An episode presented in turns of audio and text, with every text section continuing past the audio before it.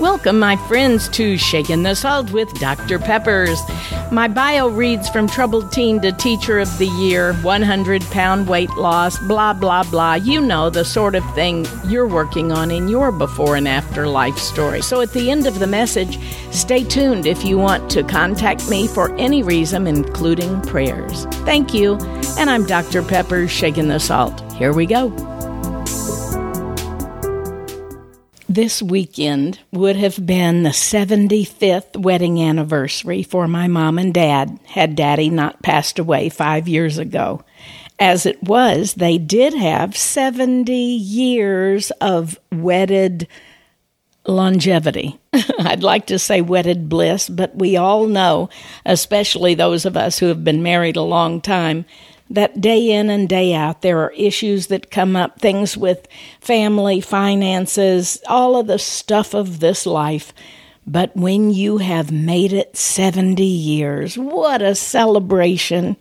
We had been taking mom and dad to different places for their every fifth year anniversary. So we had taken them to Greece and England and Wales and Ireland, and we had taken them to South America, many cruises down in the Caribbean.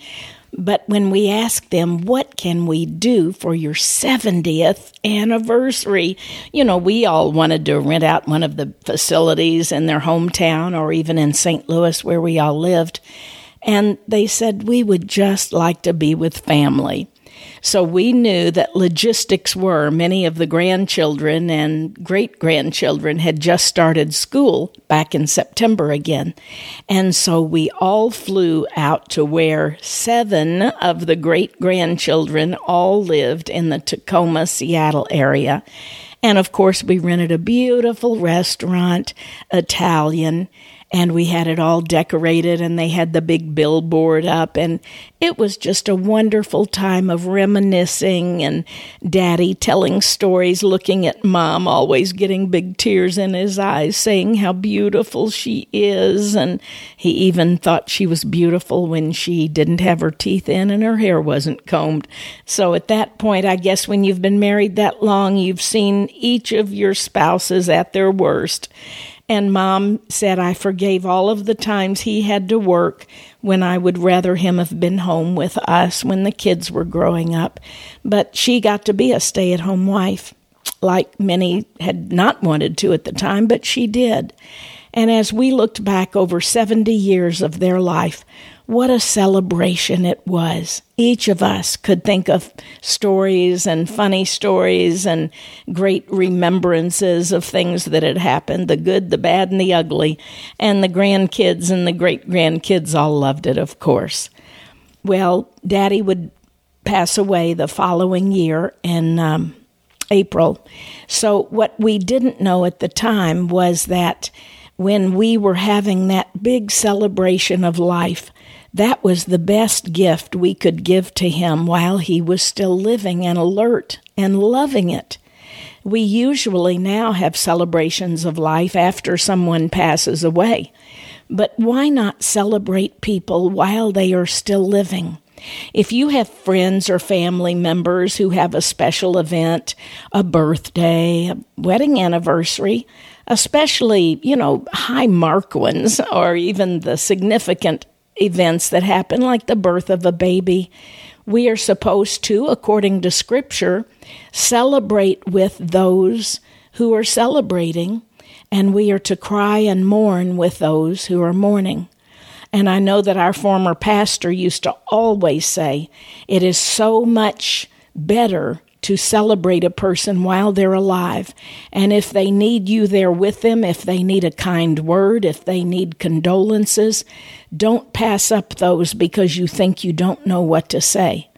The best thing that you can say is just a hug or to say, I'm with you, to say that I love you, you can take them casseroles, you can take them food. There's so many things we can do when someone is going through a really hard time, and it doesn't have to be a death.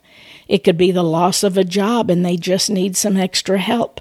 Just this past week, when we were on the radio, a woman called in who had said that one of the people in town, she didn't even know them very well, knew that she was a loving mother, grandmother, Christian, and they had brought their seven year old boy and their one year old boy by her house. I should say the mother did, it's a single mother, because she was going to be sentenced to jail. So now this family who had taken in another family not too long before that, and they were older and not in good health themselves.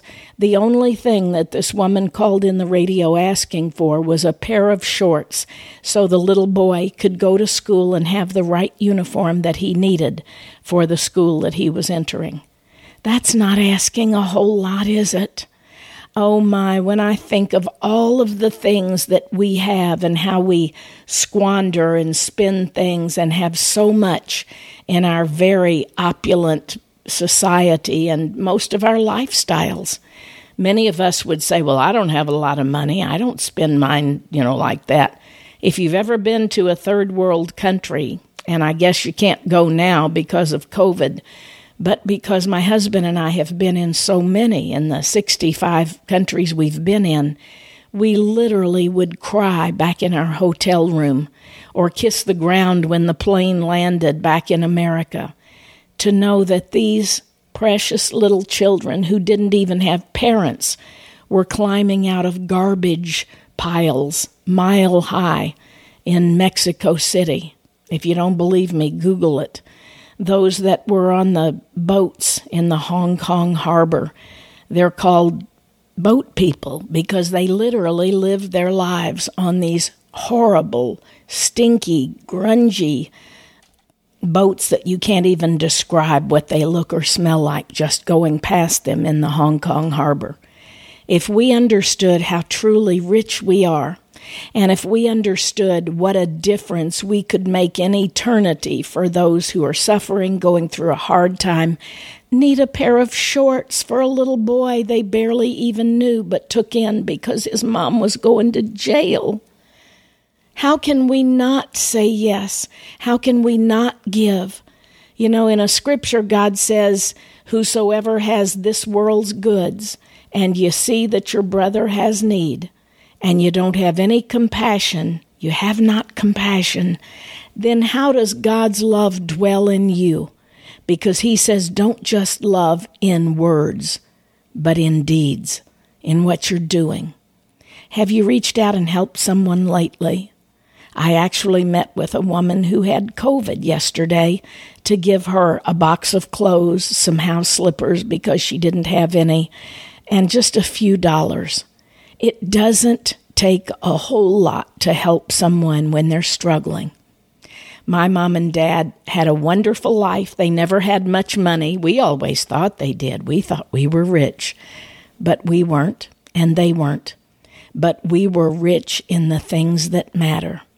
And when my daddy passed away, after having been married to mom 70 years, and we all stood around the bedside at the hospital singing hymns, it was the celebration of a rich life, a life well lived, and a marriage well celebrated. God, I just ask that you would be with the one right now that is hurting, either in their marriage, someone who wants to be married but isn't, someone who has been divorced or hurt or scorned, someone, God, that just needs to know that you promised you'd never leave them or forsake them. And I thank you in advance that even now, as you put your arms around them and draw them close to you, that they would receive the love of your Son Jesus, who died for them, that you so loved them. That's what you did for them. And I pray, God, that this would be a turning point in their lives, as I know it certainly was in mine. And I ask this in Jesus' name. Amen. God bless you, my friends, and Thank you for being with me today. I'm Dr. Peppers, shaking the salt. Thanks for staying on, my friend. If you would like to contact me, visit saltandlightministry.com. If you want to share your story with me, ask a question, have me come speak to your group, or maybe just request prayer. Once again, saltandlightministry.com. Thanks and God bless.